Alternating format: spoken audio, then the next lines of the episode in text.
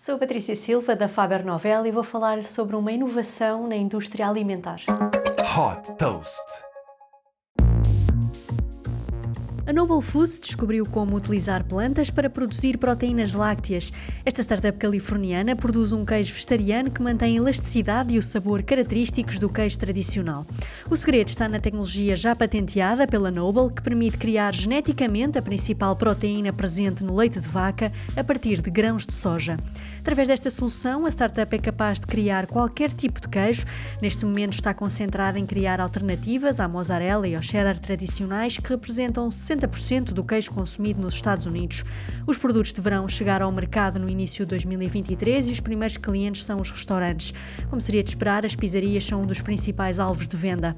Fundada em 2016, a Noble já captou 100 milhões de dólares e tem como investidores o fundo Andreessen Horowitz e o fundo Breakthrough Energy Ventures de Bill Gates. Super Toast by Faber Novel.